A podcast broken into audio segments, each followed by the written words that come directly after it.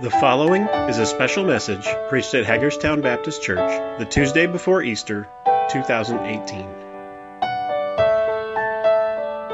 If you turn in your Bibles to Matthew 27, I was asked to prepare for tonight to preach on when Jesus said from the cross, My God, my God, why hast thou forsaken me?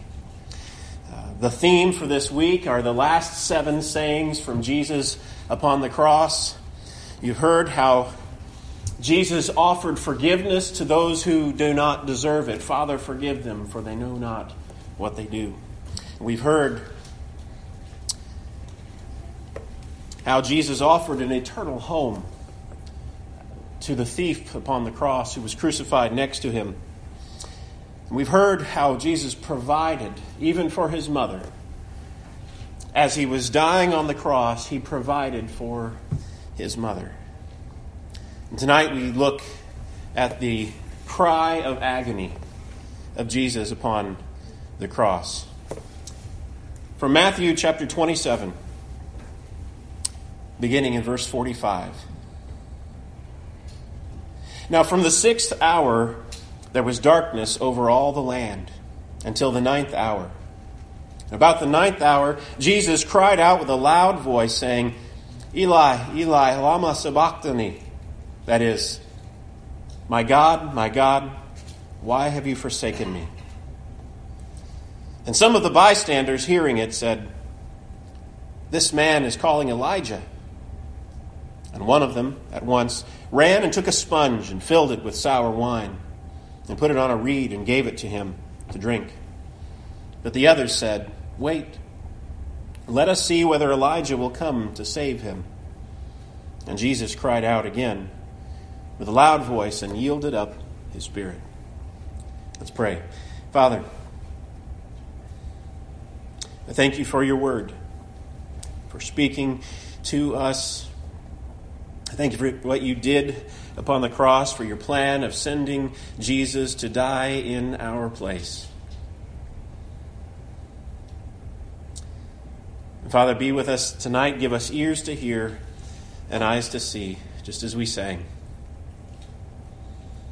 And Lord, give me strength to preach your word. I'm weak, but you are strong. In Jesus' name, amen. This uh, story is seen, these words are recorded in two places in the New Testament. It's found in Matthew and in Mark. Um, we don't find it in Luke or in John. Um, the two cases are, are almost identical with a few differences concerning the, um, the wording. We'll just take a, a, a quick overview to begin with. It says that from the sixth hour there was darkness over the whole land until the ninth hour. Apparently, Jesus was taken to the cross and he was nailed to the cross, his hands and his feet, in the morning of Friday. About noon, things went black. It went dark, and it lasted for three hours. Some have, have thought about possible natural explanations, such as uh, a solar eclipse, but we just recently had a solar eclipse, and do those last three hours? Some have thought maybe it was a storm. It's probably most likely that it was, um, it was a supernatural event.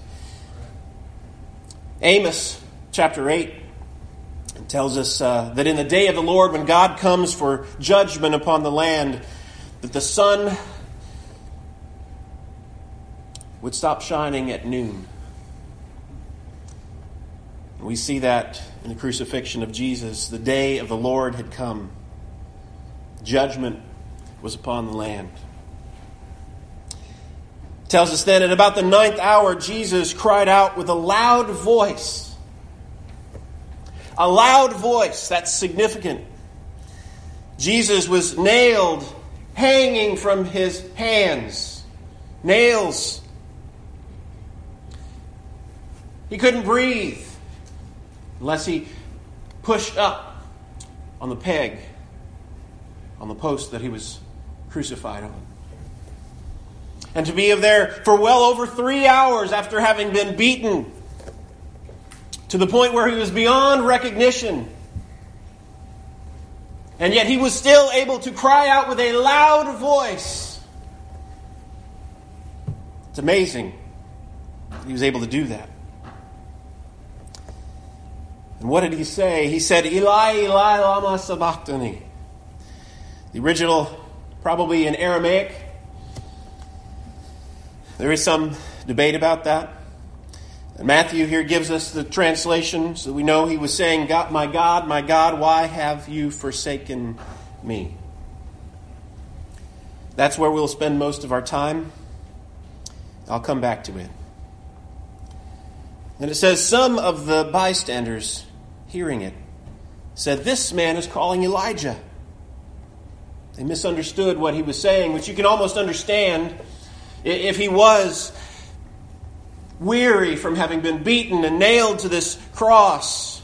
You can imagine his speech may have been affected and it may have been difficult to understand what he was saying. And they heard the Eli, Eli, and thought maybe he was calling Elijah.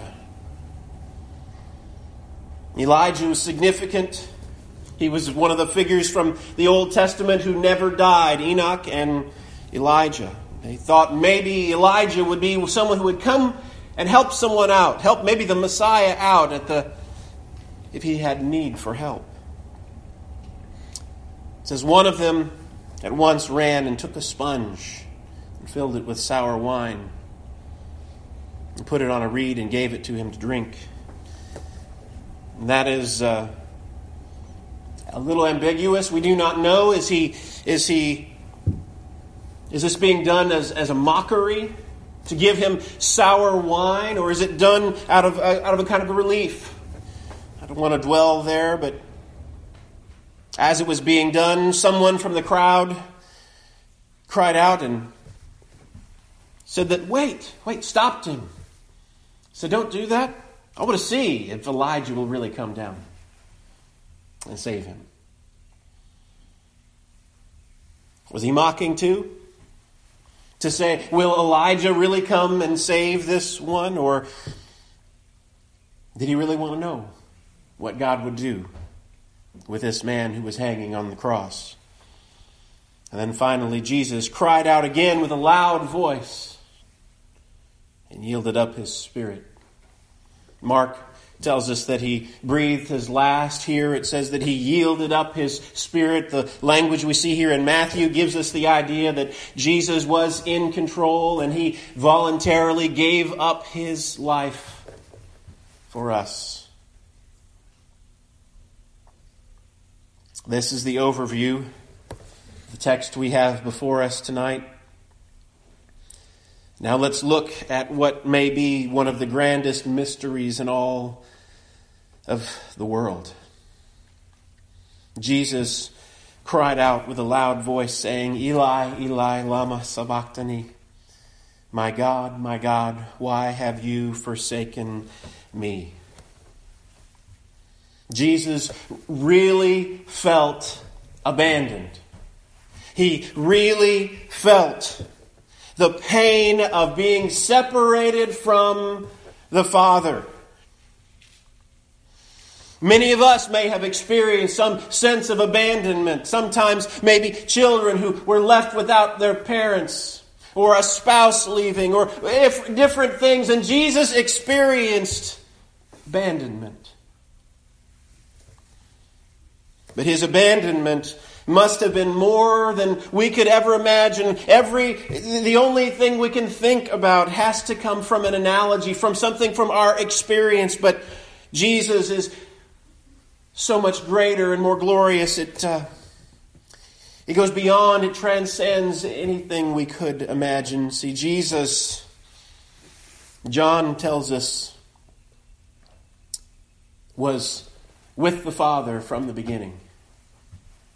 Jesus was with the Father. He, he, the Word who became flesh. There's no question. If the Word became flesh, is talking about Jesus. The Word who was with the Father, who was God, who was with God, who created everything. He had been by the Father's side from all eternity, before creation ever started. Before anything, the Father and the Son loved one another. They had experienced nothing but perfect pleasure, perfect enjoyment of one another from all eternity past. The Father and the Son and the Holy Spirit, the Trinity, enjoying the harmony of a perfect communion within the Godhead. This trinity of persons distinguishes us from other monotheistic religions. You can't talk about a God who is by nature love without the Trinity. When you see Islam and other monotheistic religions, you don't see a, a, religion that sees God as being by nature love. He's sovereign, He's holy, He's justice, but not love. The fact that God has a Trinity within Himself, Father, Son, and Holy Spirit, means that from all eternity past, He enjoyed this relationship of love between the Father, the Son. And tradition goes back to August, Augustine, where we, where we, um, we see that the, the, the Holy Spirit may be that, that love that goes between the Father and the Son. Jesus was there at creation. He was there whenever the Father and the Son planned together to create the world and everything in it. He was there at creation. He was there when Adam and Eve fell. He was there when God gave the promises to Abraham. He was there when he made the promises to David. He was there through all of the Old Testament. Jesus was there. And yet, John chapter 1 tells us the Word became flesh and he dwelt among us. But even then, he still enjoyed the presence and the communion with his Father. John chapter 5 tells us his Father is working for at all times, and even now he is working, but he says, I can do nothing. The Son can do nothing unless he sees the Father doing it. He still had this communion between himself and the Father. And in John chapter 14, Jesus says, I am in the Father, and the Father is in me. He still had this communion, even though the Word had become flesh, even though the Word had stepped out of heaven and became a human being he still had this precious communion with the Father that he had had from all eternity past. And you could see it as he prayed in the garden Father, not my will, but yours. This intimate fellowship between the Father and the Son that had existed from all eternity past the one that he had experienced even as an infant in the cradle, in the manger, and growing up as a human being. We come to the cross,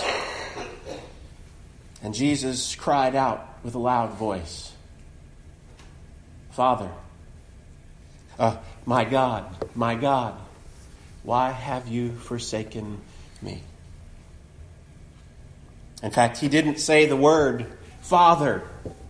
Like you might see in some of the prayers earlier, it's, it seems maybe a little bit more distance. He says, My God, although he does have enough faith that he says, My God, my God. Jesus was probably quoting from Psalm 22, one of David's Psalms, and the point that he is down low and feeling abandoned by God, that this psalm, even, even that, ends in hope, knowing that God will see him through.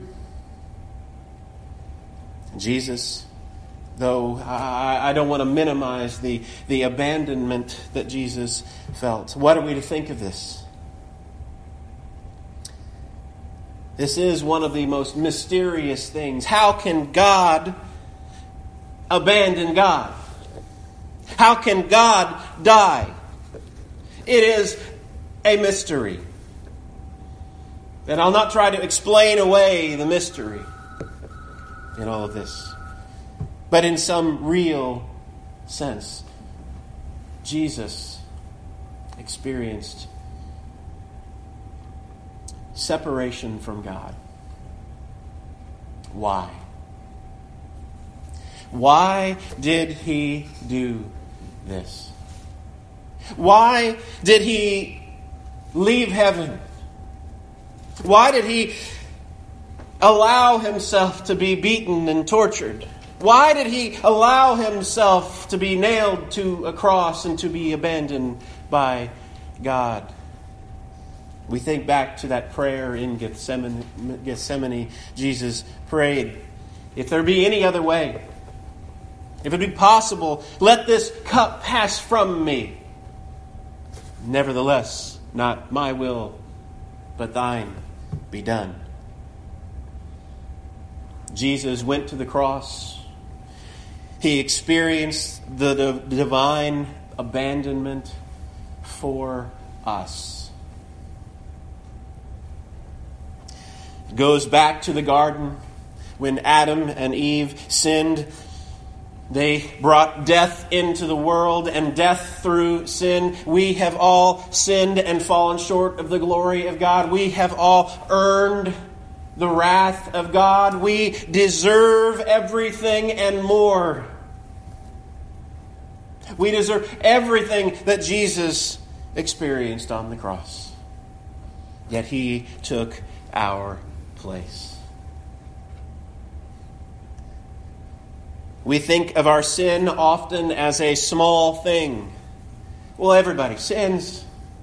Nobody's perfect. And we, we make our sin small.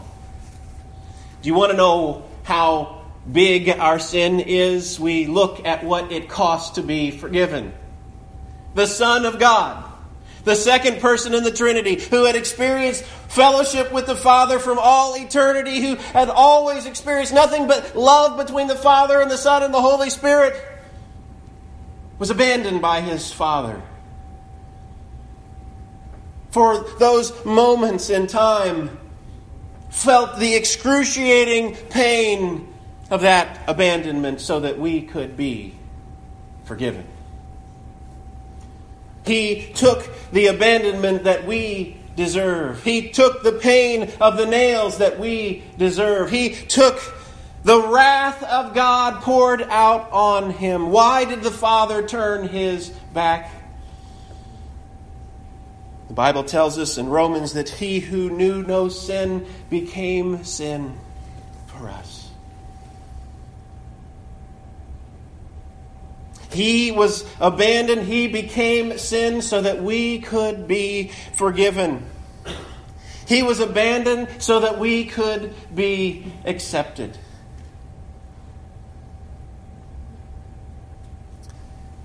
We hear these words of Jesus ring out My God, my God, why have you forsaken me? Or maybe the question that we ought to ask is, My God, my God, why have you accepted me? Those are the words from a song by Andrew Peterson. My God, my God, why have you accepted me? Jesus took all of that so that we who are sinners, who are rebellious, who do not deserve God, who have stood with our hands shaking in rebellion against God over our sin, could be forgiven. The Holy Son of God, who never sinned, experienced the pain and abandonment of the cross so that we could be accepted.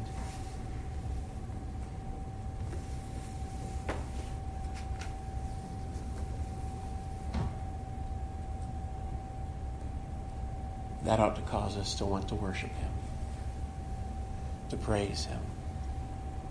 My God, my God, why have you accepted me?